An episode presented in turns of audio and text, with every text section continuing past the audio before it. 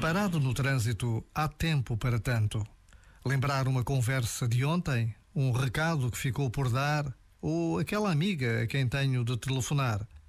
Também é possível deixar passar o carro que vem pela direita ou não buzinar ao vizinho da frente que muda de faixa sem fazer pisca.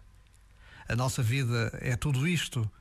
Podem parecer banalidades, mas em cada uma delas podemos estar atentos aos outros, descentrados de nós mesmos.